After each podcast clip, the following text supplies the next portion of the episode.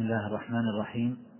الحمد لله رب العالمين والصلاة والسلام على أشرف الأنبياء والمرسلين نبينا محمد وعلى آله وصحبه أجمعين. أما بعد فحديثنا أيها الإخوة والأخوات في هذا المساء عن موضوع اليقين. وهذا الحديث ينتظم نقاطا عدة. أولها بيان معنى اليقين وحقيقته وثانيها ما الفرق بين العلم وبين اليقين وبين الصدق وبين اليقين وبين الثقة؟ ثالثا بيان منزلة اليقين من الدين ورابعا اليقين في كتاب الله عز وجل وسنة رسوله صلى الله عليه وسلم. خامسا بيان مراتبه. وأما سادسا فبيان مراتب أهل اليقين. وأما سابعا فهو اختبار اليقين. وأما ثامنا فبيان الطريق الموصل إليه. وتاسعا بيان الثمرات التي يجنيها من تحقق باليقين واتصف به وحصله. وعاشرا بيان ما ينافي اليقين ويضاده. وأخيرا السلف واليقين. فمعنى اليقين هو ضد الريب والشك فهو يتضمن سكون الفهم مع ثبات الحكم. بحيث لا يحصل لصاحبه تردد وتشكك وريبة وقلق في داخله وإنما يكون ساكنا إلى هذا الاعتقاد أو إلى مبدئه أو إلى عقيدته ودينه والأمور التي تيقنها. ولهذا قال من قال كالجنيد اليقين هو استقرار العلم الذي لا يحول ولا ينقلب ولا يتغير في القلب فهو شيء ثابت راسخ فيه. وهو بهذا الاعتبار يكون بمعنى طمأنينة القلب وثبات واستقرار العلم فيه. ثم هذا اليقين أيها الإخوة والأخوات ينتظم أمرين. أحدهما علم القلب والثاني عمل القلب كما فصل ذلك الشيخ تقي الدين ابن تيمية رحمه الله تعالى. فالعبد قد يعلم علما جازما بأمر من الأمور ومع هذا يكون في قلبه شيء من الحركة والاختلاج بحيث إن هذا العلم لا يحمله على العمل. الذي يقتضيه العلم في الأصل حيث إن هذا العلم كان الواجب أن يثمر ويؤثر فيه تأثيرا عمليا سواء كان ذلك في قلبه أو كان ذلك في جوارحه. فقد يوجد العلم في قلب الإنسان إلا أن صاحبه لا يصل به إلى مرتبة العمل بعد العلم. فالعبد مثلا يعلم أن الله رب كل شيء ومليكه وأنه لا خالق غيره وأنه ما شاء كان وما لم يشأ لم يكن. وهذا قد تصحبه الطمأنينة إلى الله تعالى والتوكل عليه وقد لا يصحبه العمل بذلك. إما لغفلة القلب عن هذا العلم والغفلة لا شك أنها من أضداد العلم. وأعني بالعلم الذي تضاده الغفلة هو العلم التام الذي يوجب الاستحضار الدائم المستمر. فيستسلم صاحب هذه الغفلة للخواطر إذا غفل عن الحقائق التي علمها واستقرت في قلبه. فإذا وقعت له غفلة فإن الخواطر تجد طريقها إلى قلبه وإلى اعتقاده وإلى ما يدين الله عز وجل به وقد يلتفت العبد إليها. وهكذا إذا قلنا إن العلم هو طمأنينة القلب وسكون القلب إلى هذا المعلوم فإن هذا يكون في سائر الأبواب. فعلى سبيل المثال إذا قلنا اليقين بأمر الآخرة إذا كان العبد يتيقن البعث والجزاء والنشور وما يكون في يوم القيامة فإن هذا العبد إذا تيقن هذه الحقائق يقينا تاما صار قلبه بمنزلة المشاهد لها كأنه يعاينها وهذه حقيقة اليقين التي وصف الله تعالى بها أهل الإيمان في قوله في سورة البقرة وبالآخرة هم يوقنون. فلا يحصل الإيمان بالآخرة كما قال شمس الدين ابن القيم رحمه الله حتى يطمئن القلب إلى ما أخبر الله سبحانه به عنها طمأنينته إلى الأمور التي لا يشك فيها ولا يرتاب. فهذا المؤمن هو المؤمن حقا باليوم الآخر وهو الذي أثنى الله عز وجل عليه.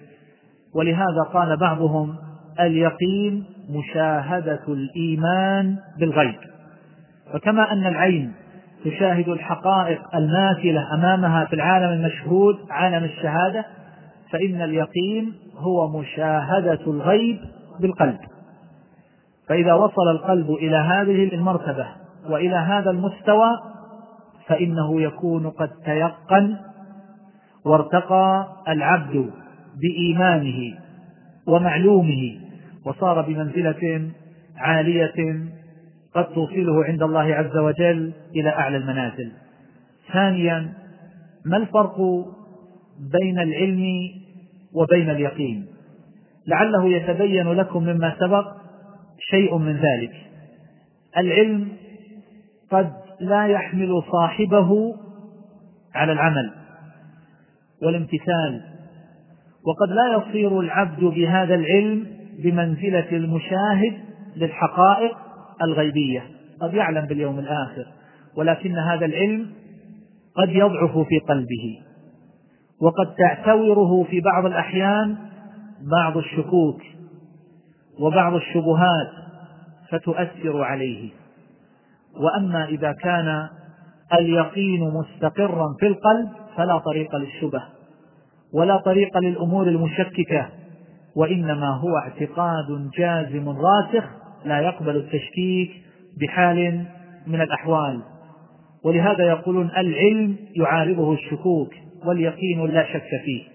نحن نعلم في الجملة أن العلم يتفاوت كما أن الإيمان يتفاوت.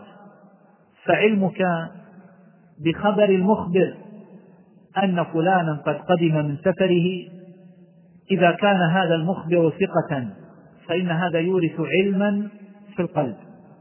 فإذا جاءك آخر ممن تثق به وأخبرك أن فلانا قد قدم من السفر فإن هذا العلم قد ازداد. مع أن العلم حصل من أول مرة. ثم إذا صادفت العشرات وأخبروك أن فلانا قد قدم من السفر فإن ذلك يصير راسخا قد لا يقبل التشكيك بحال من الأحوال. أما خبر المخبر الأول مع أنه ثقة فإنه قد يقبل التشكيك. فلو جاءك إنسان آخر وقال أنا أعلم أنه لم يأتي وأن الخبر الذي وصلك بمجيئه لا حقيقة له فإن هذا يزعزع هذا المعلوم. أما إذا وصل هذا العلم في قلبك إلى مرتبة اليقين فإنه لا يقبل التشكيك. فهذا فرق بين العلم واليقين ومحصلته أن العلم على درجات. فمن أعلى درجات العلم ومن أكملها وأرفعها وأقواها وأثبتها درجة اليقين. وهذه هي عقيدة أهل السنة والجماعة. أعني أن العلم يتفاوت كما أن الإيمان يتفاوت. وأما الفرق بين التصديق وبين اليقين. فإن التصديق في حقيقته يبنى على معلوم الإنسان سواء كان هذا المعلوم لديه من قبيل الحق أو كان من قبيل أو كان من قبيل الباطل. إلا أن الفرق بينهما أن التصديق أمر اختياري وأما اليقين فهو أمر ضروري. بمعنى أن اليقين شيء يوجد في نفس الإنسان إذا وجد موجبه من غير اختيار الإنسان كالشبع. إذا أكل الإنسان وجد الشبع. لو أن الإنسان يريد أن يأكل كثيرا ولا يشبع لجودة الطعام أو لحاجته إليه أو لأنه يستخسر إلقاءه وإهداره فهو يريد أن يأكل ولا يشبع من هذا الطعام فإنه لا يستطيع ذلك.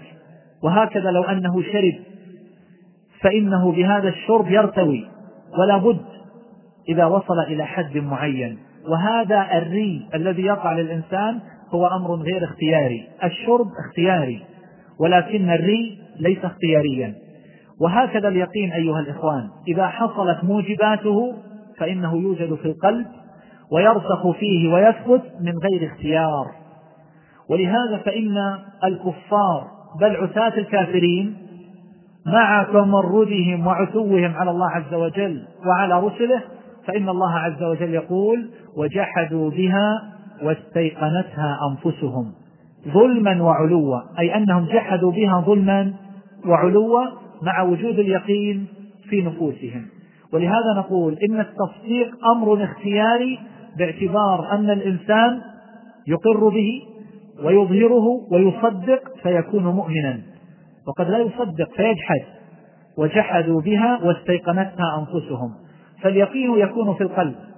والتصديق يكون أمرا اختياريا وهو إظهار مقتضى العلم.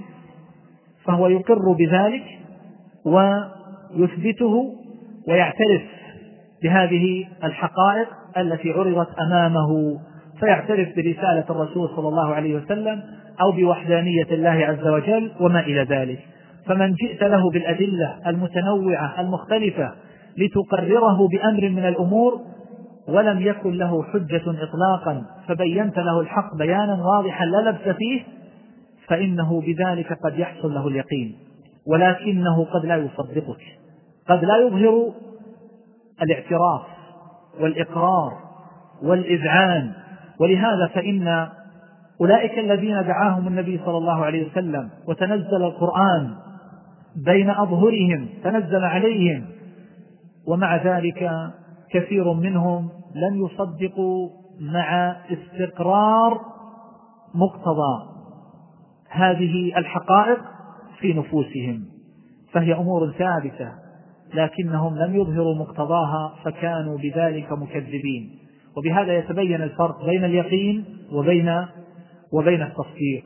فقد يكون الإنسان مصدقا مع حصول اليقين في قلبه وقد يكون الإنسان متيقنا من أمر من الأمور إلا أنه مكابر جاحد لا يقر ولا يذعن بالحقيقة. بعد ذلك أقول ما الفرق بين اليقين وبين الثقة؟ الثقة في حقيقتها هي أمن العبد من فوت المقدور وانتقاض المسطور فيظفر بروح الرضا أو بعين اليقين أو يلجأ إلى الصبر كما قال ذلك شمس الدين ابن القيم رحمه الله تعالى. وذلك أن من تحقق بمعرفة الله وأن ما قضاه الله فلا مرد له البتة أمن من فوت نصيبه الذي قسمه الله له وأمن أيضا من نقصان ما كتبه الله وسطره في الكتاب المسطور فيظفر بروح الرضا أي براحته ولذته ونعيمه لأن صاحب الرضا في راحة ولذة وسرور. إلى أن يقول فإن لم يقدر العبد على روح الرضا ظفر بعين اليقين وهو قوة الإيمان ومباشرته للقلب. فيكون التسليم لأحكامه الشرعية وأحكامه الكونية. وخلاصة ذلك أن يقال الفرق بين الثقة وبين اليقين أن اليقين إذا وجد في القلب وجدت الثقة فيه. فإذا تيقن العبد أن هذه الشريعة مثلا من عند الله عز وجل فإنه يطمئن إلى أحكامها وأنه لا حيف فيها ولا نقص ولا هضم لحق أحد. إذا علمت المرأة أن هذه الشريعة من عند الله عز وجل فهي تعلم أن إعطاءها نصف الميراث أنه حق وأنه كمال العدل والإنصاف وأنه لا ظلم فيه ولا غلط ولا شطط فوجدت الثقة فيثق العبد بأحكام الله عز وجل الشرعية. وإذا وجد اليقين في قلب العبد وجدت الثقة أيضا في قلبه في أحكام الله عز وجل الكونية والقدرية. فإذا رأى مبتلا فإنه لا يقول فلان ما يستاهل فلان ما يستحق هذا البلاء الذي نزل به. لا يقول لماذا أنا يا رب؟ لماذا تقع المصائب والكوارث والمحن على أهل الإيمان والكفار ينعمون بهذه النعم التي تغدق عليهم صباح مساء؟ وإنما يثق بأن الله عز وجل حكم عدل وأنه تبارك وتعالى يعطي ويمنع لحكمة بالغة يعلمها جل جلاله. فالثقة توجد إذا وجد اليقين في القلب ولذلك هي منزلة اليقين. جاء عن بعض السلف الصبر نصف الإيمان واليقين الإيمان كله وهذا صحيح لأن الصبر فوقه درجة ومرتبة وهي وهي اليقين. لأن الإنسان قد يصبر ولكن قلبه يتحرك بالخواطر والإرادات وترد عليه أنواع الواردات فهو يموج بصاحبه إلا أن صاحبه يتحمل ويصبر ويثبت نفسه مع مقاساته لألم المصيبة. وأما صاحب اليقين فإنه في مرتبة فوق ذلك كما سيأتي. فهو يعد البلاء نعمة أصلا ويفرح بالبلاء كما يفرح غيره بالعافية ويركن إلى الله عز وجل ويطمئن إليه بما قسم الله عز وجل له وبما أعطاه ولا يتسخط ولا يتدمر ويستشعر حكمة الله عز وجل في هذا العطاء. ويستشعر لطف الله عز وجل في هذا القضاء فلا يتبرم ولا يتمنى غيره. فتطمئن نفسه ويطمئن قلبه فكان بهذا اليقين نصف الإيمان وهو فوق الصبر كما سيتبين بعد قليل. وقد أخرج البخاري رحمه الله في صحيحه عن ابن مسعود رضي الله تعالى عنه أنه قال اليقين الإيمان كله. بل قال ابن القيم رحمه الله اليقين من الإيمان بمنزلة الروح من الجسد وبه تفاضل العارفون وفيه تنافس المتنافسون وإليه شمر العاملون. وهو مع المحبة ركنان للإيمان وعليهما ينبني وبهما قوامه وهما يمدان سائر الأعمال القلبية والبدنية. وعنهما تصدر وبضعفهما يكون ضعف الأعمال وبقوتهما تقوى الأعمال. وجميع منازل السائرين إنما تفتتح بالمحبة واليقين وهما يثمران كل عمل صالح وعلم نافع وهدى مستقيم.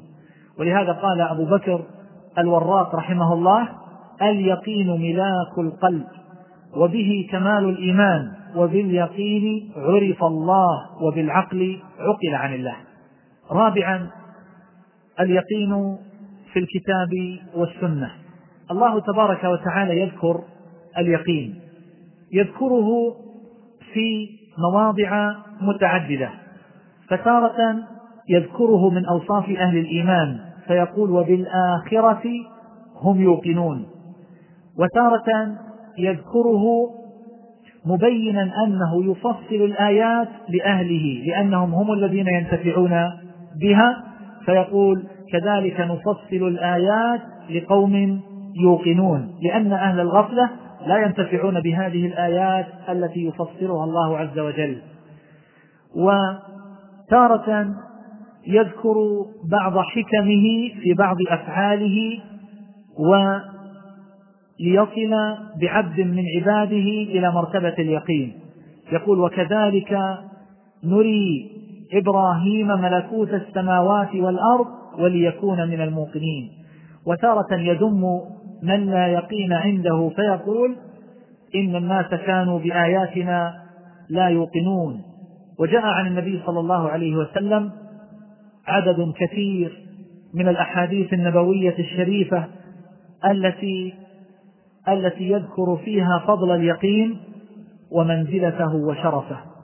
كان النبي صلى الله عليه وسلم كما في حديث أبي هريرة عند الإمام مسلم في صحيحه. كان مع نفر من أصحابه وفيهم أبو بكر وعمر. فقام النبي صلى الله عليه وسلم ثم أبطأ عليهم فخافوا أن يقتطع دونهم وفزعوا. الحاصل أن النبي صلى الله عليه وسلم لما بحثوا عنه وجدوه في حائط. وجده أبو هريرة رضي الله تعالى عنه أول من وجده. فأعطاه النبي صلى الله عليه وسلم أعطاه نعله. وقال له اذهب بنعلي هاتين فمن لقيت من وراء هذا الحائط يشهد أن لا إله إلا الله مستيقنا بها قلبه فبشره بالجنة. ولما سمع النبي صلى الله عليه وسلم بلالا ينادي بالصلاة يؤذن. قال النبي صلى الله عليه وسلم من قال مثل هذا يقينا دخل الجنة. فدل ذلك على أن اليقين سبب لدخول الجنة. والأحاديث في هذا آه، كثيرة وتتبع ذلك أمر يطول. خامسا مراتب اليقين. كما أن العلم يتفاوت واليقين هو من جملة مراتب العلم فكذلك اليقين يتفاوت فهو على ثلاث مراتب. بعضها فوق بعض. فأدنى مراتب اليقين هي مرتبة علم اليقين والمرتبة التي فوقها هي مرتبة عين اليقين وأعلى المراتب هي مرتبة حق اليقين. والله عز وجل يقول كلا لو تعلمون علم اليقين. فذكر العلم علم اليقين. لترون الجحيم ثم لترونها عين اليقين. فذكر في هذه الآيات ذكر مرتبتين من مراتبه. فعلم اليقين هو التصديق الكامل الجازم الذي لا تردد فيه بحيث لا يعرض له شك ولا شبهة. ولا ريب بحال من الأحوال. فينكشف بذلك المعلوم للقلب فيصير بمنزلة المشاهد له فلا يشك فيه كما لا يشك الرائي بعينه الناظر بعينه كما لا يشك في مرئيه ومشاهده. يكون علم اليقين بالنسبة للقلب كالمرئي للعين بالنسبة للبصر. وذلك كعلمنا بالجنة بوجودها ونعيمها كما أخبرنا الله عز وجل. نعلم أنها دار المتقين وأنها مقر المؤمنين. فهذه مرتبة علم اليقين. إذا كان ذلك راسخا في قلب الإنسان وتيقنه فهذا هو علم اليقين. ثم إذا كان في اليوم الآخر ورأينا الجنة بأعيننا فإن هذه المرتبة هي مرتبة عين اليقين والفرق بين هذه المرتبة والتي قبلها هو كالفرق بين العلم وبين المشاهدة. وقد جاء عن النبي صلى الله عليه وسلم ليس الخبر كالمعاينة. فموسى صلى الله عليه وسلم أخبره الله عز وجل وهو أصدق من يقول أن قومه قد عبدوا العجل فما ألقى الألواح؟ فلما قدم ورأى قومه يعبدون العجل فعلا رأى ذلك بعينه. ألقى الألواح وغضب وأخذ برأس أخيه يجره إليه. ولهذا قال النبي صلى الله عليه وسلم ليس الخبر كالمعاينة. وهذه المرتبة مرتبة عين اليقين هي التي سألها إبراهيم صلى الله عليه وسلم ربه. فقال رب أرني كيف تحيي الموتى. فإبراهيم صلى الله عليه وسلم كان كامل الإيمان راسخ اليقين لا تردد عنده ولا اشتباه ولا ريب ولكنه أراد أن ينتقل من مرتبة من مراتب الكمال إلى مرتبة أعلى منها.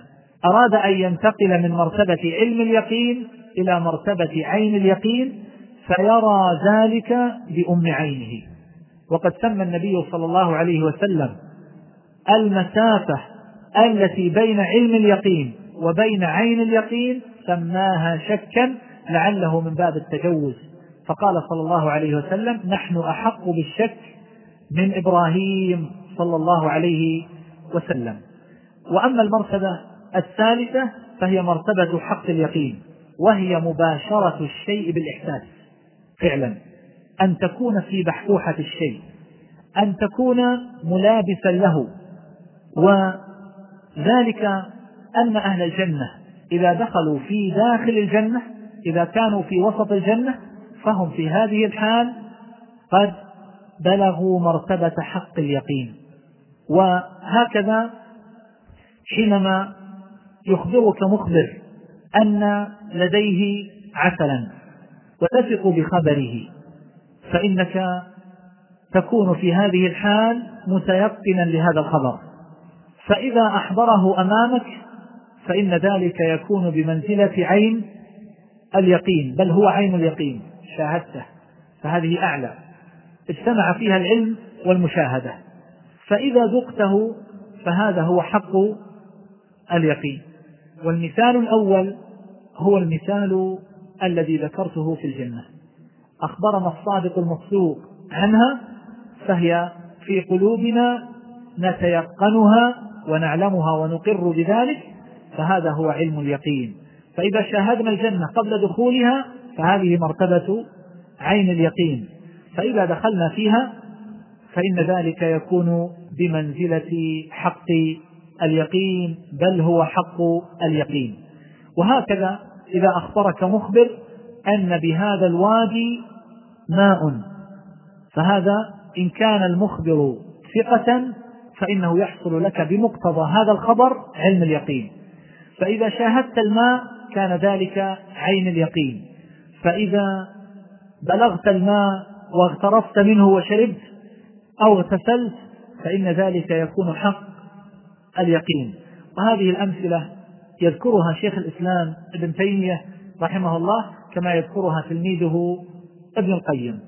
وإذا كان اليقين يتفاوت في نفسه فإن هذا أيضا يقتضي أن أهله يتفاوتون فيه. ولذلك فإن النقطة السادسة التي وعدتكم بالحديث عنها هي مراتب الناس في هذه القضية. فالناس يتفاوتون فيها. إن كانوا من أهل اليقين فمنهم من يكتمل يقينه ويصير المعلوم بالنسبة إلى قلبه كالمشاهد الذي يشاهده بعينه سواء بسواء. وقد يصل العبد إلى منزلة اليقين ولكنه لا يصل إلى هذه المرتبة. ولذلك فإن الناس يتفاوتون بسبب هذا في عملهم وجدهم وهمتهم ونشاطهم وسعيهم للدار الآخرة والعمل في مرضاة الله تبارك وتعالى. فعلم اليقين على مراتب. تارة يعلم العبد الحقيقة علما جازما لثقته بالمخبر. وتارة يعلم صدقه. ويتيقن ذلك وتقوم الدلائل في قلبه حتى يصير ذلك كالمشاهد بعينه. فهذه مرتبة أعلى. وهكذا عين اليقين. وعين اليقين من أهل العلم من يقول إنه يحصل لقلب المؤمن في الحياة الدنيا. وهذا إذا ارتقى إيمان العبد ورسخ اليقين في قلبه واستقر. وصار كأن حقائق الآخرة ماثلة بين يديه وكأنه يشاهد عرش الرحمن يحف به الملائكة وصار كأنه يرى الجنة والنار.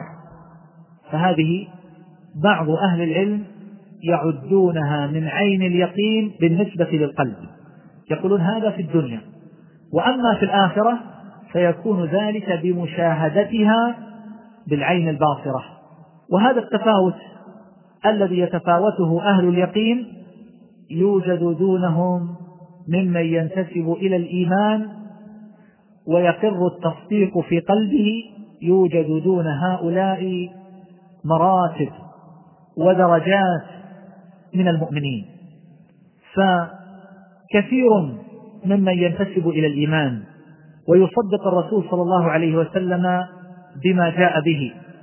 لا يصل به ذلك إلى درجة اليقين الكامل في القلب وإنما يكون ذلك معلوما له. ولو جاءه مشكك لربما حركه ولربما ولربما دفعه عن الإيمان وأوقع الشبهات في قلبه. فيتزعزع ويتضعضع إيمانه ولربما انتكس رأسا على عقب. وهذا حال كثير ممن ينتسب إلى الإيمان. فهم يؤمنون بالرسول صلى الله عليه وسلم إيمانا مجملا فهذا الإيمان يكفيهم وينجيهم عند الله عز وجل ولكنه لم يصل بهم إلى درجة لا تقبل التشكيك ولا تقبل المحرك. الذي يكون بسبب الشبهات. ولهذا قال بعضهم حظ الخلق من اليقين على قدر حظهم من الرضا وحظهم من الرضا على قدر رغبتهم في الله. فالناس يتفاوتون في هذا. ومن الناس من إذا تتابعت عليه النعم واسترسل عليه عطاء الله عز وجل مما يحب فإنه يرضى ويطمئن. ويسكن إلى ذلك. وإذا أصابته البلايا والمحن وفتن تزعزع وتضعضع ولربما نكص على عقبيه كما قال الله عز وجل ومن الناس من يعبد الله على حرف فإن أصابه خير اطمأن به وإن أصابته فتنة انقلب على وجهه خسر الدنيا والآخرة. سابعا اختبار اليقين. كيف يختبر اليقين؟ ما هو المحك الذي يتبين به رسوخ الإيمان وثباته في قلب الإنسان؟ هناك مواقف يتبين العبد حاله فيها ومرتبته في هذا الباب ومن هذه المواقف والمواطن موقف التوبة. فالعبد الذي قد كمل اليقين في قلبه لا يتردد. إذا وقع منه تقصير أو ذنب أو زلة وكل إنسان معرض لذلك فإنه يبادر إلى التوبة من غير تردد ويرجع إلى الله عز وجل وينيب إليه لأنه يعلم أن ثمة يوما سيحاسب فيه على القليل والكثير والدقيق والجليل وسيؤاخذ بجرمه فلا تردد عنده في التوبة.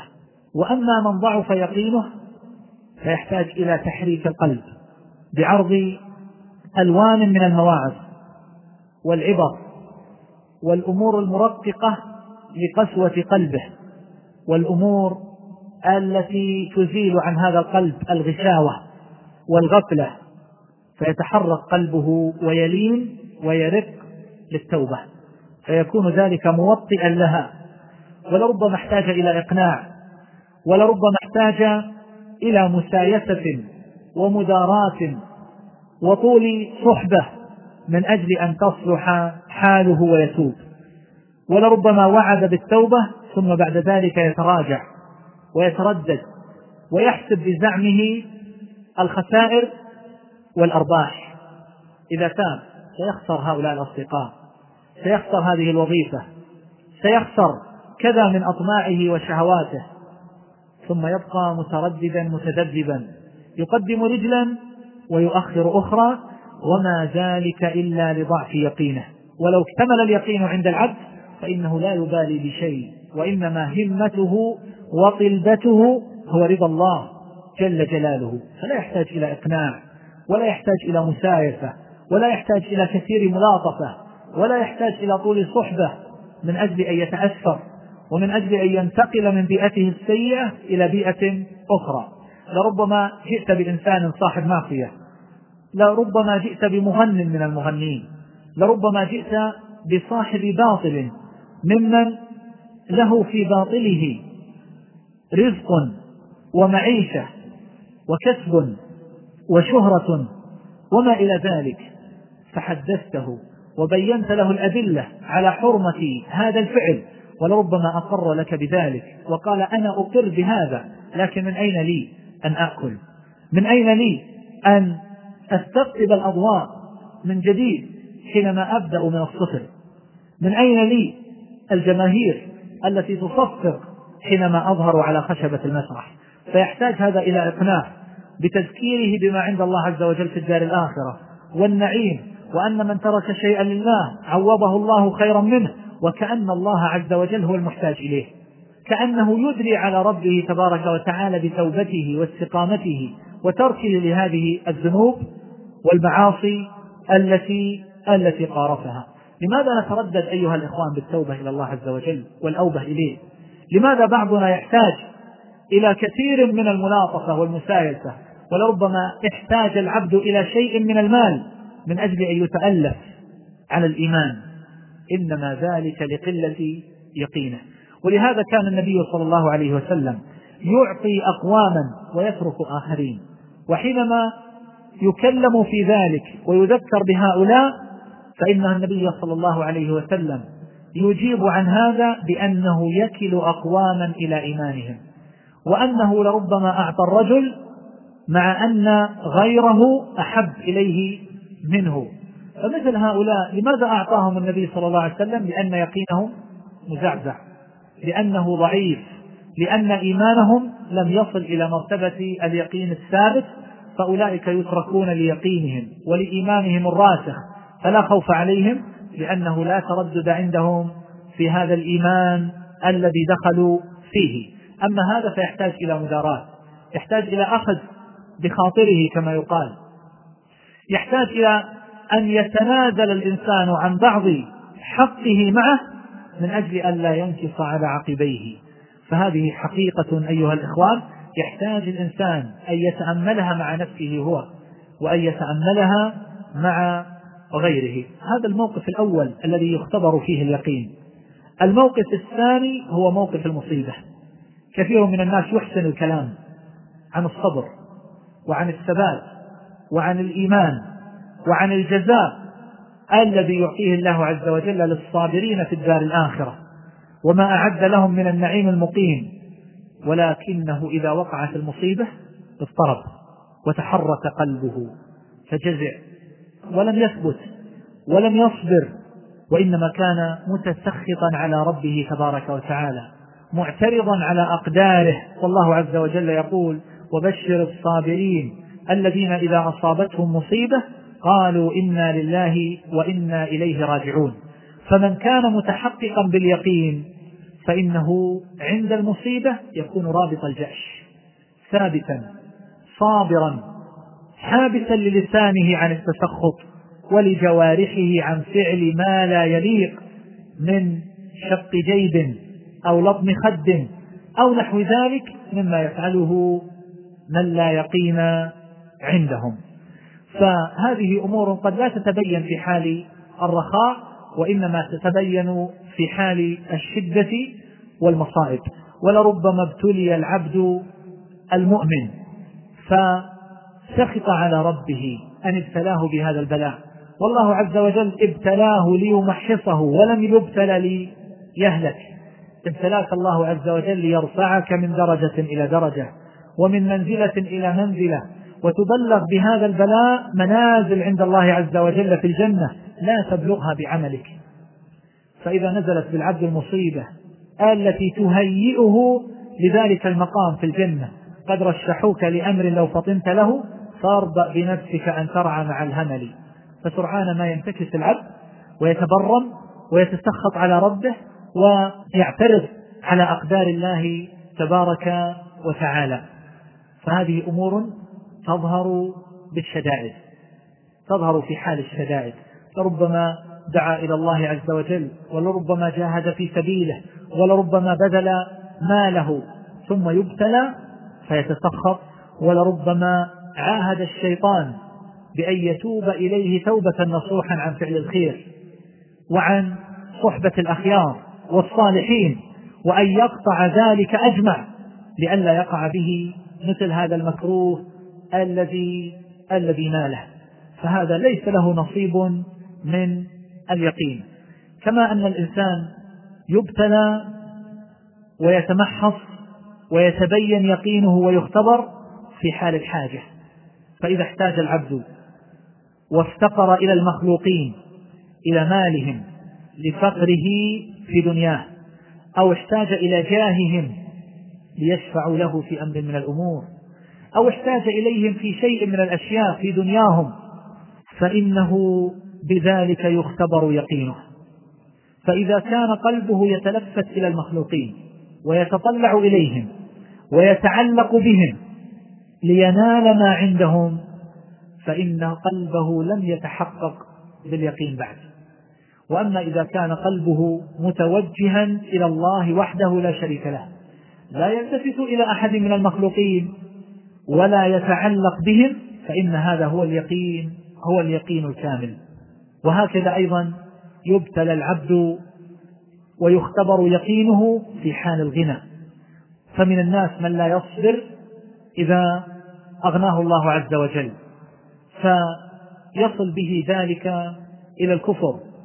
لربما قال العبد إنما أوتيته على علم عندي. وينسى أن الله عز وجل هو الذي أعطاه وأولاه وأن الله عز وجل هو مالك الملك وأن العطاء بيده وأن الكون ملكه بما فيه. ينسى هذا ويقول إنما أوتيته على علم. إنما حصلته بجدي واجتهادي وجهدي وتحصيلي وذكائي وعلمي بوجوه المكاسب. ولربما قال حصلته وورثته كابرا عن كابر.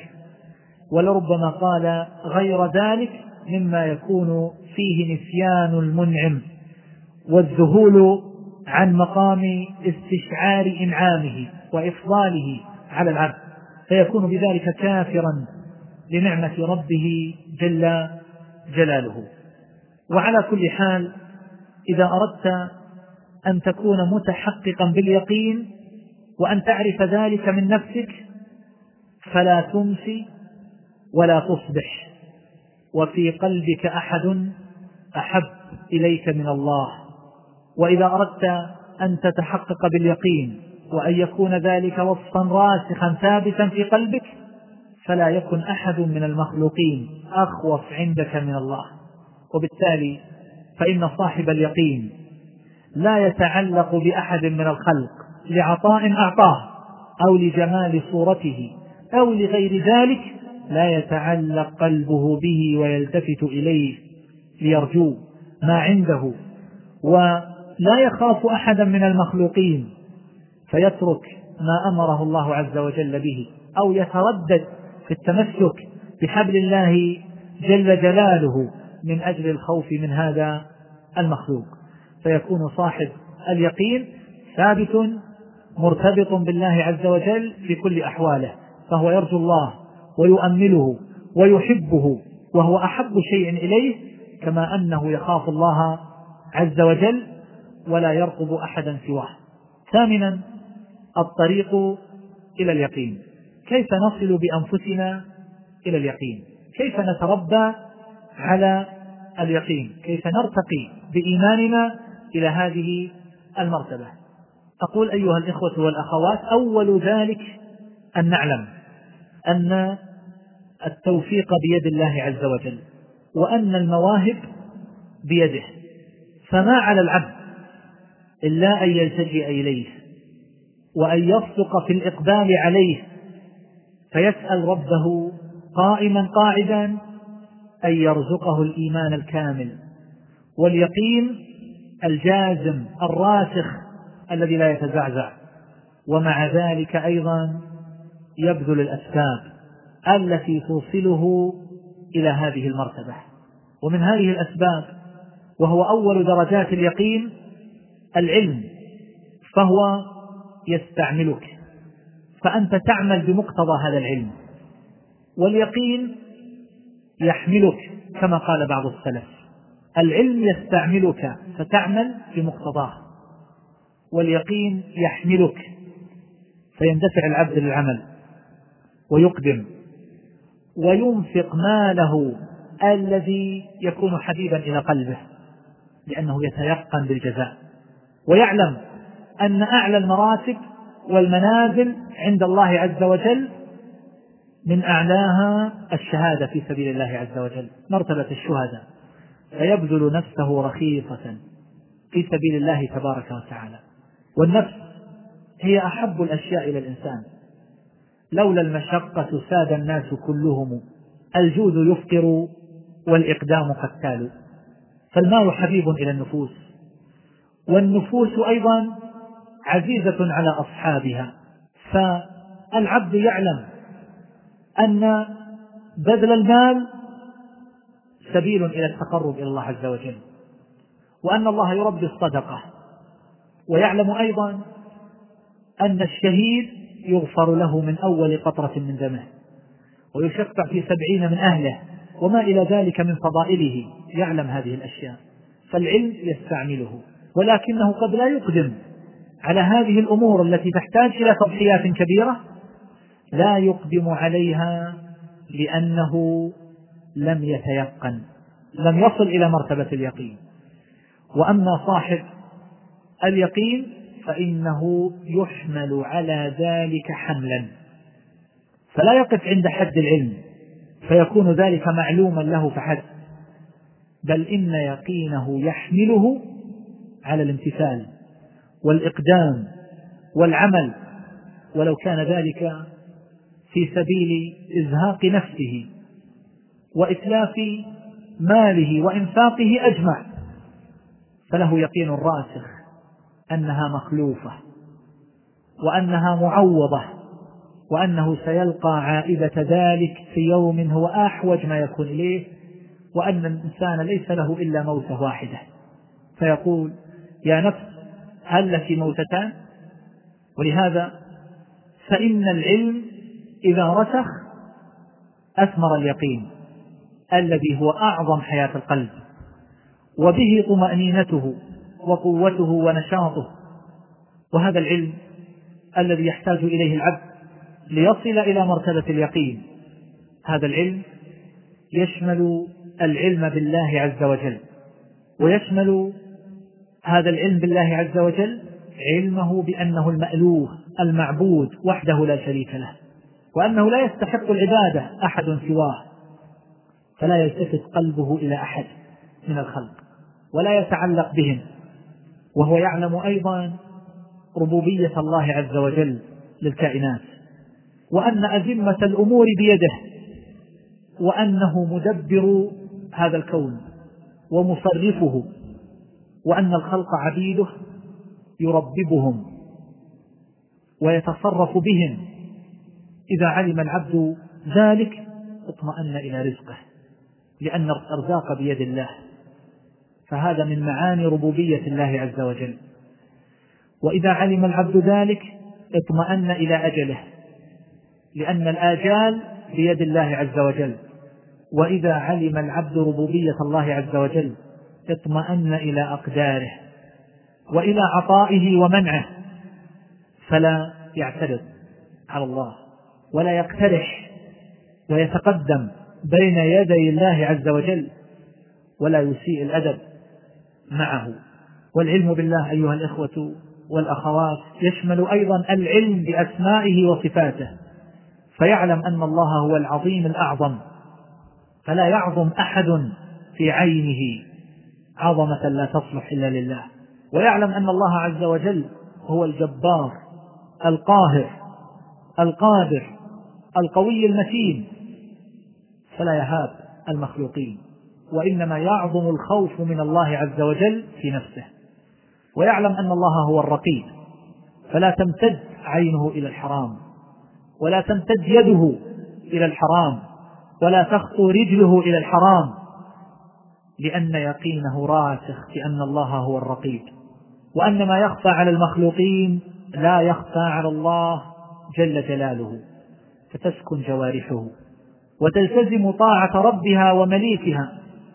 فلا يصدر منه شيء ينافي هذا الإيمان وهذا اليقين الذي وقر في قلبه بمعرفته بأوصاف الله عز وجل الكاملة. وإذا عرف أن ربه قوي عرف أن ربه قادر على أن يمنعه من كل المخاوف وأن الله قادر على حفظه فهو يلجأ إلى ركن قوي فيفوض أموره إليه. فيكون بذلك متوكلا على الله لا متوكلا على راتبه. ويكون متوكلا على الله لا متوكلا على أبيه. ويكون متوكلا على الله لا متوكلا على ذكائه. ويكون متوكلا على الله لا متوكلا على سوقه ومتجره ومصنعه. إذا عرف العبد ربه معرفة صحيحة بأسمائه وصفاته فإن قلبه ينشرح بذلك ويطمئن إلى ربه أنه كامل من كل وجه وأن كل افتقار ينبغي أن يوجه من العبد إلى الرب فيجد من ربه الإغناء والعطاء والدفع والمنع يجد كل مطلوب له. هكذا إذا عرف العبد هذه الحقائق فيرضى بالله عز وجل ربا ويذوق حلاوة الإيمان بهذا الرضا. ذاق حلاوة الإيمان من رضي بالله ربا. ويؤمن بقضاء الله وقدره فتمر عليه الآلام والمصائب والأمور المكروهة وهو ساكن مطمئن لا يتزعزع ولا يصدر منه ما يصدر من السفهاء الذين لم يعرفوا الله عز وجل المعرفة اللائقة به. وهذا العلم أيها الإخوان أيضا كما أنه علم بالرب المعبود أيضا هو علم بالنفس وبالخلق. فيعلم نفسه وضعفه وعجزه فلا يركن إلى نفسه ولا يركن إلى المخلوقين لعلمه أنهم مربوبون وأن الله عز وجل يصرفهم ويدبرهم وأنه بيده ملكوت كل شيء فالمخلوق ضعيف عاجز لا يملك لنفسه ضرا ولا نفعا.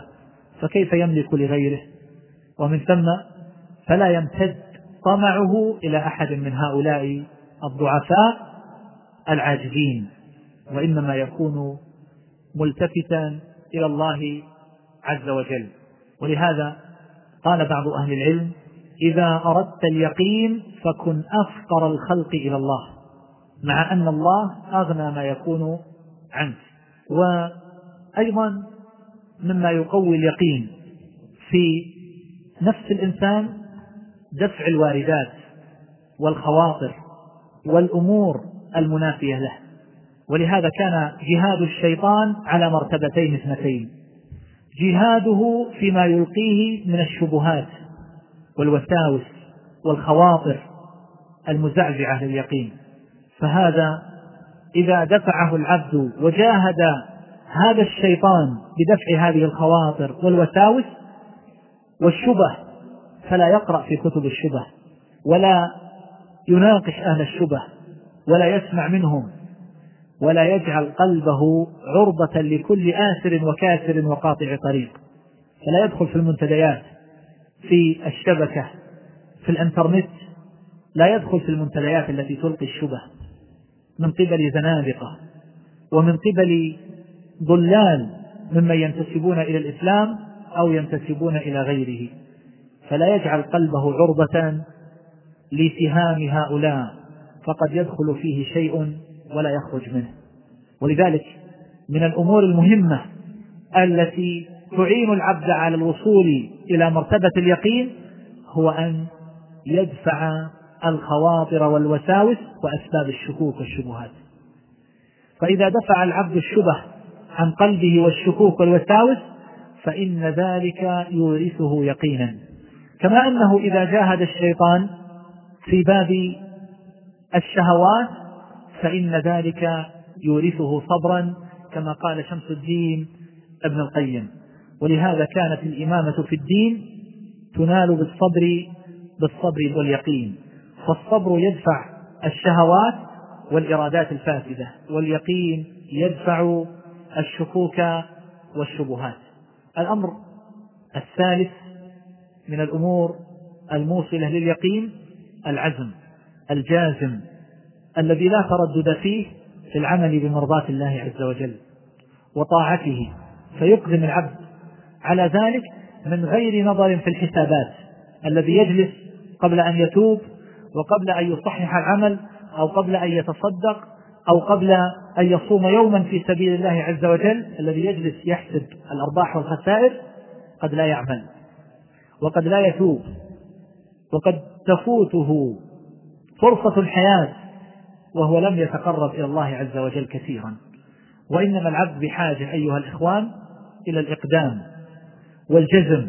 ولهذا قال بعض أهل العلم الاهتمام بالعمل يورث الفكرة والفكرة تورث العبرة والعبرة تورث الحزم والحزم يورث العزم والعزم يورث اليقين والعزم يورث اليقين واليقين يورث الغنى فلا يفتقر إلى أحد سوى الله عز وجل. والغنى يورث الحب والحب يورث اللقاء. وأمر آخر وهو الرابع من الأمور التي يحصل بها اليقين مفارقة الشهوات والحظوظ النفسانية. فإذا كان العبد منغمسا في شهواته فأنى له باليقين. ولهذا يقول مالك بن دينار رحمه الله قد مشى رجال باليقين على الماء. كيف مشى هؤلاء على الماء؟ بمفارقة حظوظهم النفسانية. فكانت قلوبهم معلقة بالله عز وجل فصفى إيمانهم وصدق توجههم إلى الله جل جلاله فكان ذلك سببا لوقوع هذه الكرامات على أيديهم. وقد قال ابن القيم رحمه الله في هذا المعنى أصل التقوى مباينة النهي وهو مباينة النفس فعلى قدر مفارقتهم النفس وصلوا وصلوا إلى اليقين. والأمر الأخير مما يورث اليقين في قلوبنا ويكون سببا إلى تحصيله التفكر في الأدلة التي توصل إلى اليقين. فكلما تواردت البراهين المسموعة والمعقولة والمشاهدة على قلب الإنسان كلما كان ذلك زيادة في يقينه وإيمانه. وهذا شيء مشاهد. فكثير من الأشياء التي في حياتنا التي نعايشها. كثير من الأمور التي شاهدناها أو التي لم نشاهدها. كيف تيقناها؟ كيف حصل فيها هذا اليقين؟ والله عز وجل قد أخرجنا من بطون أمهاتنا لا نعلم شيئا. فكيف حصلنا اليقين فيها؟ حصلنا هذا اليقين إما بالمشاهدة بعد أن كان ذلك معلوما أو بالمشاهدة ابتداء أو أننا حصلنا اليقين بتوارد الأدلة. فنعلم أن هذا الأمر حق لا يقبل الجدل وأنه شيء ثابت راسخ لا يقبل التشكيك. مع أن هذا الأمر قد يكون في نفسه باطلا قد يكون لا حقيقة له ومع ذلك تجد الإنسان متيقنا له. وعلى سبيل المثال ما ذكرته في أول مجلس من هذه الدورة. أين قلب الإنسان؟ كثير من الناس عنده يقين أن عقله في دماغه مع أن الأدلة من الكتاب والسنة تدل على أن العقل في القلب. فكيف وجد هذا اليقين؟ عند كثير من الناس كيف وجد عندهم هذا اليقين في قضية غير حقيقية وليست بصحيحة أصلا بتوارد ما توهموا أنه أدلة. حتى صار ذلك عندهم لا يقبل التشكيك. ولهذا تجد الواحد من هؤلاء يستغرب كل الاستغراب ويستنكر سماع ما يخالف هذه الحقيقة التي رسخت في نفسه. بعد ذلك أنتقل إلى النقطة التاسعة وهي ثمرات اليقين والأمور التي يؤثرها في سلوك الإنسان وفي قلبه وفي سائر تصرفاته وأعماله. فأول ذلك أن اليقين إذا وصل إلى قلب الإنسان امتلأ قلبه نورا وإشراقا وانتفى عنه أضداد ذلك من الشكوك والريب والشبهات التي تقلقه. فيكون القلب مستريحا مطمئنا فيرتفع عنه السخط والهم والغم الذي يجلبه الشك والريب فيمتلئ قلبه محبة لله وخوفا منه ورضا به وشكرا له وتوكلا عليه وإنابة إليه فهو مادة جميع المقامات والحامل لها كما قال ابن القيم رحمه الله. بخلاف الريب والشك والتردد فإنه يورث قلقا في القلب وضجرا وألما والشاك المرتاب يحصل له من ألم القلب ما الله به عليم حتى يحصل له العلم واليقين. ولهذا كان الشك يوجب له حرارة وأما اليقين فيوجد له بردا في قلبه. ولهذا يقال ثلج صدره وحصل له برد اليقين. فتزول عنه هذه الأمور التي تعصر القلب وتؤلمه وتعصف به. يقول ابن القيم رحمه الله تعالى واصفا مثالا واقعيا شاهده على سكون صاحب اليقين وعلى طمأنينته وعلى رضاه الكامل وعلى انشراح صدره وسروره وتنعمه. وهذا المثال هو شيخ الإسلام ابن تيمية رحمه الله. يقول ابن القيم رحمه الله سمعته قدس الله روحه يقول إن في الدنيا جنة. من لم يدخلها لا يدخل جنة الآخرة. يقول ابن القيم وقال لي مرة ما يصنع أعدائي بي؟ إن جنتي وبستاني في صدري. أنا رحت فهي معي. لا تفارقني. إن حبسي خلوة. وقتلي شهادة. وإخراجي من بلدي سياحة. يقول وكان يقول في محدثه في القلعة لو بذلت ملء هذه القلعة ذهبا ما عدل عندي شكر هذه النعمة. نعمة السجن التي أورثته خلوة بربه فحصل له من الأمور التي تورثه اليقين ما الله به عليم. فيقول لو بذلت ملء هذه القلعة ذهبا ما عدل عندي شكر هذه النعمة. أو قال ما جزيتهم على ما تسببوا لي فيه من الخير ونحو هذا. وكان يقول في سجوده وهو محبوس اللهم أعني على ذكرك وشكرك وحسن عبادتك ما شاء الله ما شاء الله. كان يردد ذلك. وقال لابن القيم مرة المحبوس من حبس قلبه عن ربه تعالى والمأسور من أثره هواه. هذه حقيقة الأسر فإذا كان الإنسان مأسور البدن إلا أن قلبه طليق مرتبط بالله عز وجل فأي أسر مع هذا الاستشعار؟ قلبه مرتبط بيد الله. ويعلم أن هؤلاء الذين أسروه أن أمرهم بيد الله وأنهم خلق ضعفاء. وإنما ابتلاه الله عز وجل بهم لينقله إلى مراتب. ولهذا يتمنى أهل البلاء في الدار الآخرة أن لو قرضوا بالمقارير لما يرون من الجزاء على هذا البلاء. فهو يشاهد هذه الحقائق. نعم قد أسره عدوه ولكنه يعلم أن حركات هذا العدو وسكناته وأن هذه القيود التي توضع في يديه ورجليه أن الله عز وجل قد دبر ذلك.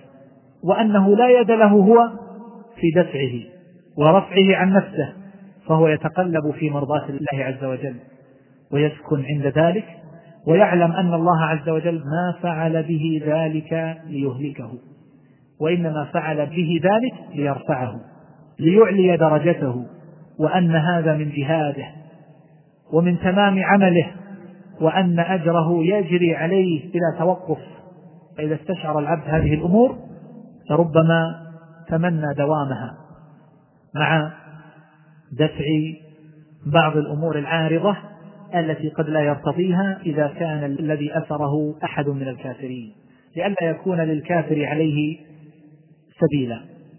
يقول ابن القيم رحمه الله يصف شيخ الإسلام ابن تيمية رحمه الله يقول لما دخل إلى القلعة سجن القلعة وصار داخل سورها نظر إليه ماذا قال؟ هل جزع هل قال أنا مستعد للمساومة؟ أنا مستعد للتراجع عن هذه العقيدة التي أعلنتها أمام الناس ودعوت الناس إليها؟ أبدا. نظر إلى السور فماذا قال؟ قال فضرب بينهم بسور له باب باطنه فيه الرحمة وظاهره من قبله العذاب. لاحظ هذا الاستشعار؟ حينما أدخل في سجن القلعة فنظر إلى سورها لم يخف وما قال يا لهف نفسي ما الذي فعلته بنفسي وماذا فعل بأعدائي؟ ما جزع. وإنما قال لما نظر إلى السور وضرب بينهم بسور له باب باطنه فيه الرحمة وظاهره في من قبله العذاب. ولهذا يقول ابن القيم رحمه الله واصفا له. يقول وعلم الله. ما رأيت أحدا أطيب عيشا منه قط. مع كل ما كان فيه من ضيق العيش وخلاف الرفاهية والنعيم بل ضدها ومع ما كان فيه من الحبس والتهديد والإرهاق.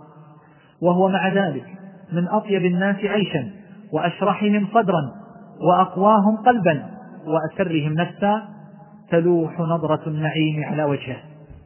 يقول وكنا إذا اشتد بنا الخوف وساءت منا الظنون وضاقت بنا الأرض. أتيناه فما هو إلا أن نراه ونسمع كلامه. فيذهب ذلك كله وينقلب انشراحا وقوة ويقينا وطمأنينة.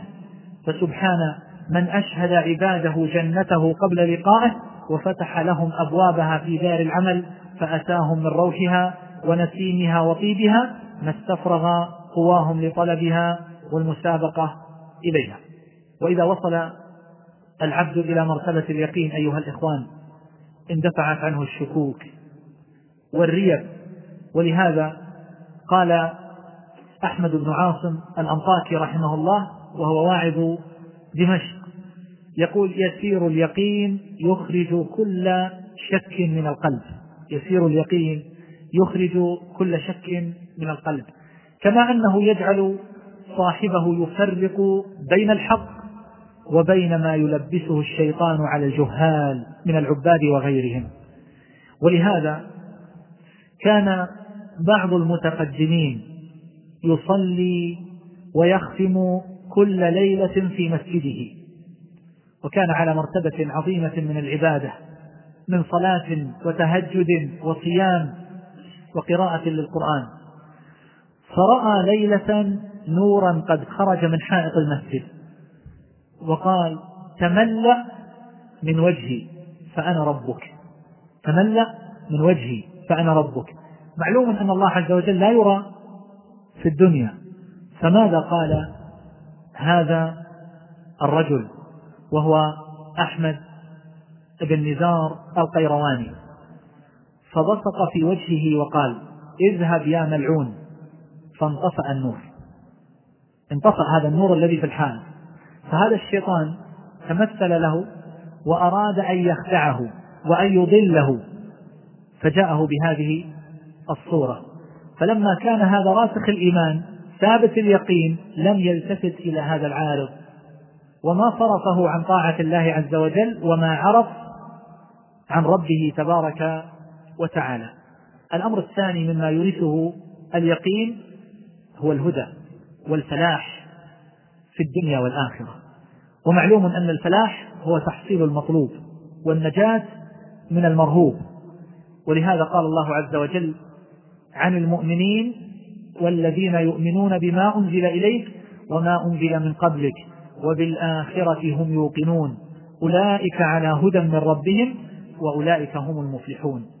وقد جاء عن أبي بكر الصديق رضي الله عنه فيما أخرجه أحمد وابن ماجه وابن حبان والبخاري في الأدب المفرد قال سلوا الله اليقين والمعافاة. فما أوتي أحد بعد اليقين خيرا من العافية. يقول ابن القيم رحمه الله في زاد المعاد لا يتم صلاح العبد في الدارين إلا باليقين والعافية. فاليقين يدفع عنه عقوبات الآخرة والعافية تدفع عنه أمراض الدنيا من قلبه وبدنه. ويقول شيخ الإسلام ابن تيمية رحمه الله مبينا لطيفة تتعلق بآية من كتاب الله عز وجل. فالله عز وجل يقول إن الأبرار لفي نعيم. إلى أن قال يسقون من رحيق مختوم ختامه مسك. أي أن آخره يكون بطعم المسك. وقال ومزاجه من تسنيم. عينا يشرب بها المقربون. فالتسنيم هي عين يشرب بها المقربون من عباد الله عز وجل في الجنة. وأولئك الأبرار يشربون من شراب من خمر ممزوجة مخلوطة بالتسنيم وليست تسنيما صافيا خالصا. يقول شيخ الإسلام وذكر سبحانه أن شراب الأبرار يمزج من شراب عباده المقربين لأنهم مزجوا أعمالهم لأنهم مزجوا أعمالهم. ويشربه المقربون صرفا خالصا كما أخلصوا أعمالهم. وجعل سبحانه شراب المقربين من الكافور الذي فيه من التبريد والقوة ما يناسب برد اليقين وقوته لما حصل لقلوبهم ووصل إليها في الدنيا مع ما في ذلك من مقابلته للسعير. ويشير إلى قوله تبارك وتعالى إن الأبرار يشربون من كأس كان مزاجها كافورا. فالجزاء من جنس العمل. فلما حصل لهم برد اليقين حصل لهم برد هذا الشراب من الكافور في الجنة. ومن الأمور التي يثمرها اليقين في سلوك الإنسان أنه يورثه الزهد في الدنيا وقصر الأمل فلا تتعلق نفسه بها ولا يتشبث بحطامها وإنما يكون زاهدا فيها لأنه يعلم أنها ليست موطنا له ولأنه يعلم أنها دار ابتلاء وأنه فيها كالمسافر. يحتاج إلى مثل زاد الراكب. ثم بعد ذلك يجتاز ويعبر إلى دار المقام فهو بحاجة إلى أن يشمر إليها وأن يعمل لها. ولهذا لما قال النبي صلى الله عليه وسلم لأصحابه قوموا إلى جنة عرضها السماوات والأرض. فقام عمير ابن الحمام رضي الله تعالى عنه فقال يا رسول الله جنة عرضها السماوات والأرض؟ قال نعم. قال بخ بخ. فقال النبي صلى الله عليه وسلم ما يحملك على قولك بخ بخ؟ قال لا والله يا رسول الله إلا رجاء أن أكون من أهلها. قال فإنك من أهلها. فأخرج ثمرات من قرنه فجعل يأكل منهن. ثم قال لئن أنا حييت حتى آكل ثمرات هذه إنها لحياة طويلة. فرمى بما كان معه من التمر ثم قاتلهم حتى قتل. ما الذي جعل هذا الإنسان يعد هذه اللحظات التي لربما لا تتجاوز الدقائق القليلة يعدها حياة طويلة؟ وما الذي جعل الإنسان الآخر يعد العيش الطويل عشرات السنين لربما عاش مئة سنة ومع ذلك هو متمسك بالدنيا بالحياة بيديه ورجليه؟ ما الذي يجعل هذا بهذه المثابة؟ والآخر بتلك بتلك المثابة. يقول بلال بن سعد رحمه الله عباد الرحمن اعلموا أنكم تعملون في أيام قصار ولأيام طوال في دار زوال لدار مقام ودار حزن ونصب لدار نعيم وخلد. ومن لم يعمل على اليقين فلا يغتر لأن المصير حتما سيقع إما إلى الجنة وإما إلى النار. وكان يقول كأن قوم لا يعقلون وكأن قوم لا يوقنون. وقد ذكر ابن القيم رحمه الله أن الذي يجعل الإنسان يتشبث بهذه الحياة الدنيا هو ما غرز في قلبه من محبتها وما زين في نفسه من شأنها. وكذلك ما يتعلق بها من محبة الإنسان للثناء والحمد. يقول ما تأخر من تأخر إلا بحبه للحياة والبقاء وثناء الناس عليه ونفرته من ذمهم. فإذا زهد في هذين الشيئين تأخرت عنه العوارض كلها. وهذا يعني أنه يشمر في أمر الآخرة. ولهذا فإنه لا يلتهي بهذه الدنيا. ويتكاثر فيها مع من يتكاثر ويتكالب على حطامها إلا من كانت الغفلة غالبة على قلبه وكان اليقين مترحلا عنه. ولهذا يقول الله عز وجل كذبوا بآياتنا وكانوا عنها غافلين ويقول النبي صلى الله عليه وسلم لو تعلمون ما أعلم لضحكتم قليلا ولبكيتم كثيرا وما وجد هذا التكاثر والإلهاء عما هو أولى بالخلق منه من العمل بالآخرة والسعي لتحصيل دار الكرامة إلا لاختلال اليقين في النفوس وهو العلم الذي يصل به صاحبه إلى حد الضروريات التي لا يشك ولا يماري في صحتها وثبوتها. ولو وصلت حقيقة هذا العلم إلى القلب وباشرته لما ألهاه عن موجبه وترتب أثره عليه فإن مجرد العلم بقبح الشيء وسوء عواقبه قد لا يكفي في تركه. فإذا صار له علم اليقين كان اقتضاء هذا العلم لتركه أشد. فإذا صار عين يقين كجملة المشاهدات كان تخلف موجبه عنه من أندر شيء. وفي هذا المعنى قال حسان رضي الله عنه في من قتل من أهل بدر من المشركين سرنا وساروا إلى بدر لحثهم لو يعلمون يقين العلم ما ساروا. هكذا قال ابن القيم رحمه الله في كتاب عدة الصابرين. وخذ هذا المثال الذي يبين أثر اليقين في سلوك العبد حيث يزهده بما في أيدي الخلق.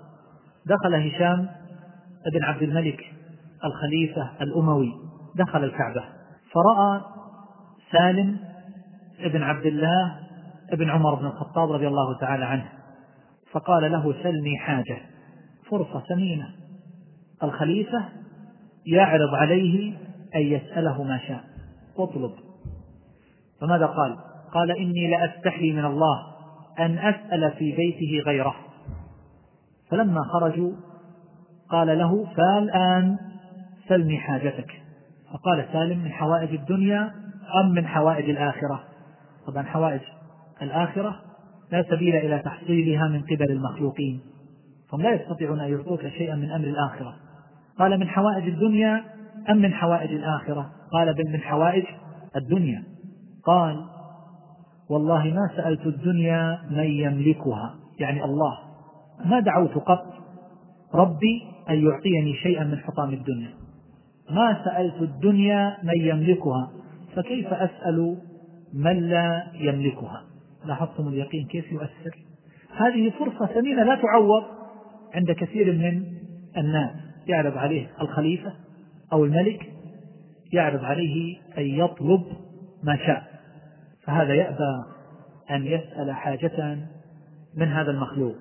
ولذلك قيل أنفع اليقين ما عظم الحق في عينك. أن تعظم الله عز وجل وتعظم أمر الله جل جلاله. وصغر ما دونه عندك. فمن الخلق؟ وما غنى الخلق؟ وماذا عندهم؟ إزاء غنى الله عز وجل وثبت الرجاء والخوف في قلبك. أمر الرابع مما يثمره اليقين الانتفاع بالآيات والبراهين. فالله عز وجل يقول وفي الأرض آيات للموقنين. نحن نشاهد الإنسان الذي عنده يقين راسخ إذا مر بآية من الآيات الكونية أو مر بآية من الآيات الأرضية إذا شاهد مكانا للمعذبين فإنه يرق قلبه وتتمالكه مشاعر كثيرة لا يستطيع أن يعبر عنها ولربما دمعت عينه وبكى. وأما الآخر فهو ينظر إلى هذه الأشياء وقد علق كاميرا في عنقه يضحك ملء فيه ولا يحرك ذلك في قلبه ساكنا. فالآيات إنما تؤثر وتحرك نفوس أصحاب اليقين. أما أهل الغفلة فإنهم لا ينتفعون بها ولهذا يقول الله عز وجل وكم من آية في السماوات والأرض يمرون عليها وهم عنها معرضون. ومما يؤثره اليقين أيضا الصبر. ولا يمكن للعبد إن لم يكن له ما يطمئن له ويتنعم به ويغتدي به وهو اليقين. العبد إذا كان فارغ القلب لم يصبر وإنما إذا كان له شيء يتنعم به ويلتذ به ويركن إليه فإنه يركن ويصبر ويسكن فلا يصدر منه شيء يخالف مقتضى الصبر. وعلى حسب يقين العبد بالمشروع يكون صبره على المقدور. كما قال الله عز وجل فاصبر إن وعد الله حق ولا يستخفنك الذين لا يوقنون. فأمره أن يصبر ولا يتشبه بالذين لا يقين عندهم في عدم الصبر. فإنهم كما قال ابن القيم رحمه الله لعدم يقينهم عدم صبرهم وخفوا واستخفوا قومهم ولو حصل لهم اليقين والحق لصبروا وما خفوا ولا استخفوا. فمن قل يقينه قل صبره ومن قل صبره خف واستخف فالموقن الصابر رزين لأنه ذو لب وعقل. ومن لا يقين له ولا صبر عنده خفيف طائش تلعب به الأهواء والشهوات كما تلعب الرياح بالشيء الخفيف. وقد قال النبي صلى الله عليه وسلم إني آخذ بحججكم عن النار. وأنتم تهافتون تهافت الفراش. شبههم بالفراش لخفتها وسرعة حركتها وانتشارها وهي صغيرة النفس جاهلة بمصالحها تتهافت في النار لأنها تنجذب إلى النور وإلى الضياء ويكون ذلك سببا لإحراقها. يقول ابن القيم رحمه الله ولهذا يقال لمن أطاع من يغويه إنه استخفه وقال الله عن فرعون بأنه استخف قومه فأطاعوه والخفيف لا يثبت بل يطيش وصاحب اليقين ثابت ويقول في موضع آخر لذة الآخرة أعظم وأدوم ولذة الدنيا أصغر وأقصر وكذلك ألم الآخرة وألم الدنيا والمعول في ذلك على الإيمان واليقين. فإذا قوي اليقين وباشر القلب آثر الأعلى على الأدنى في جانب اللذة. واحتمل الألم الأسهل على الأصعب والله المستعان. ولهذا قال بعض الزهاد العباد من المتقدمين يقول ترد علي الأثقال يعني من المصائب والآلام التي لو وضعت على الجبال تفسخت. فأضع جنبي على الأرض وأقول مثبتا لنفسه وأقول إن مع العسر يسرا إن مع العسر يسرا ثم أرفع رأسي وقد انفرجت عني. والعبد يجب عليه أن يروض نفسه على الحد الأدنى وهو الصبر. لأنه ليس دون الصبر إلا الجزع والسخط فيذهب الأجر ولا يسترد المفقود. ما ذهب لا يرجع. ما فات فإنه لا يمكن أن يعود. وبالتالي ليس على العبد إلا أن يصبر ليؤجر على هذه المصيبة. وأما إذا تسخط فإنه يأسم ويفوته الأجر والنهاية أنه يسلو سلو البهائم. كما تسلو البهائم من غير احتساب ولا صبر. ولهذا قال بعض خلفاء بني العباس وهي كلمة حق يقول أعيت الحيلة في الأمر إذا أقبل أن يدبر. يعني ما قدره الله كائن لا محالة فلا سبيل إلى دفعه. فعليك أن تستقبله بالرضا والتسليم. يقول وإذا أدبر أن يقبل. إذا أدبر عنك فلا يمكن أن يقبل. إذا مات لك حبيب فلا يمكن أن يرجع من جديد إلى هذه الحياة الدنيا. فليس عليك إلا الصبر. ليس عليك إلا الصبر. وكان عطاء الخراساني رحمه الله لا يقوم من مجلسه حتى يقول اللهم هب لنا يقينا بك حتى تهون علينا مصيبات الدنيا وحتى نعلم أنه لا يصيبنا إلا ما كتب علينا ولا يأتينا من هذا الرزق إلا ما قسمت لنا به. إذا وجد عند العبد اليقين أن هذه الأرزاق قسمها الله بعلم وحكمة وأن الإنسان كتب له رزقه وهو في بطن أمه. فالرزق لا يجلبه حرص حريص فإنه لا يتهافت على الدنيا. ولهذا يقول النبي صلى الله عليه وسلم فاتقوا الله وأجملوا في الطلب. فما قسم لك من هذا الرزق سيأتي إليك.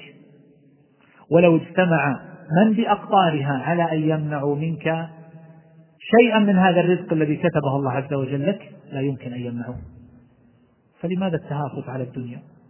ولماذا الحرص الذي يخرج الإنسان عن الاقتصاد في الطلب؟ وعن التزام أخذ الحلال دون غيره مما حرم الله تبارك وتعالى. ومما يورثه اليقين وهو مرتبة فوق الصبر الرضا بما قدر الله عز وجل وأعطى وقسم. فاليقين هو أفضل مواهب الله عز وجل على العبد. ولا يمكن أن تثبت قدم الرضا إلا على قاعدة اليقين ودرجته. فمن لا يقين عنده لا يمكن أن يصبر. فضلا عن أن يرتقي إلى درجة الرضا بما قدر الله عز وجل عليه من الآلام والمصائب والمحن والبلايا ما قدر الله عليه من الفقر والمرض وما أشبه ذلك. الله يقول ما أصاب من مصيبة إلا بإذن الله ومن يؤمن بالله يهدي قلبه. يقول ابن مسعود هو العبد تصيبه المصيبة فيعلم أنها من عند الله فيرضى ويسلم. ولهذا لم يحصل له هداية القلب والرضا والتسليم إلا إلا باليقين. وهذا الرضا يكون بقضاء الله عز وجل. هذه محاورة وقعت بين الحسن بن علي رضي الله عنه وبين أبي ذر أو بين من نقل كلام أبي ذر الغفاري رضي الله تعالى عنه. أبو ذر رضي الله عنه كان يقول الفقر أحب إلي من الغنى. والسقم يعني المرض أحب إلي من الصحة. فلما بلغ ذلك الحسن بن علي رضي الله عنه قال رحم الله أبا ذر. أما أنا فأقول من اتكل على حسن اختيار الله له لم يتمنى شيئا وهو حد الوقوف على الرضا بما تصرف به القضاء. فلا يتمنى أن هذا الأمر وقع له من الأمور التي يحبها من عاجل الدنيا ونعيمها. ولا يتمنى أيضا أن هذه المصيبة أو الألم لم يقع له وإنما هو راض بما قسم الله عز وجل له. ولهذا يقول سفيان الثوري رحمه الله وقد قال له الربيع بن حسين لو تداويت أصابه مرض فقال له لو تداويت مع أن العلاج التداوي مباح. فقال لو تداويت قال ذكرت عادا وثمودا وأصحاب الرس وقرونا بين ذلك كثيرا. كان فيهم أوجاع وكانت لهم أطباء فما بقي لا المداوي ولا المداوى. كلهم قد أفناهم الله عز وجل. فيرضى العبد بما قضى الله عز وجل عليه من ذلك كله. هذا سعيد بن جبير رحمه الله إمام من أئمة التابعين لدغته عقرب. فأصرت أمه عليه أن يسترقي ومعلوم أن من السبعين ألف الذين الذين يدخلون الجنة بغير حساب ولا عقاب الذين لا يسترقون لا يطلبون الرقية. فلما أصرت أمه أراد أن يطيب خاطرها. فأعطى الراقي أعطاه يده الأخرى التي لم تصب بلدغة هذا العقرب. وترك اليد الأخرى فعل ذلك إرضاء لأمه وجبرا لخاطرها وتطيبا لنفسها ولم يفعل الأمر الذي كان يتنافى عنده مع كمال التوكل. وهذا يونس بن عبيد كتب إلى ميمون بن مهران عالم عابد بعد طاعون كان ببلادهم يسأله عن أهله. فكتب إليه ميمون بن مهران يقول بلغني كتابك وإنه مات من أهلي وخاصتي سبعة عشر إنسانا. بهذا الطاعون.